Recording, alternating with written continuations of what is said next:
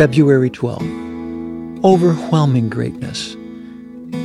Exalt the Lord our God and worship at his holy mountain in Jerusalem, for the Lord our God is holy. Psalm 99, verse 9. There is no one equal to our God, for there is no one and nothing like our God.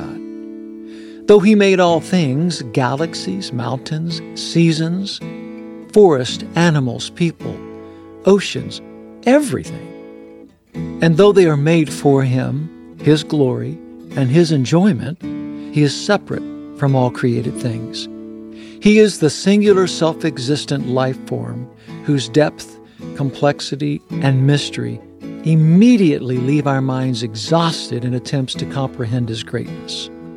He is God, Jehovah God. Yet, in all His vastness and power, although He's in need of nothing and no one, He chose to allow us an intimate relationship and friendship with Him.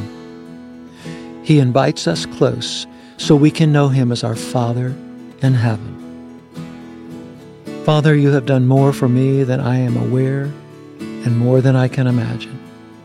You have included me in your magnificent plans, and I am humbled and grateful. I worship you in your perfect holiness. Amen. Our Father, may your name be kept holy.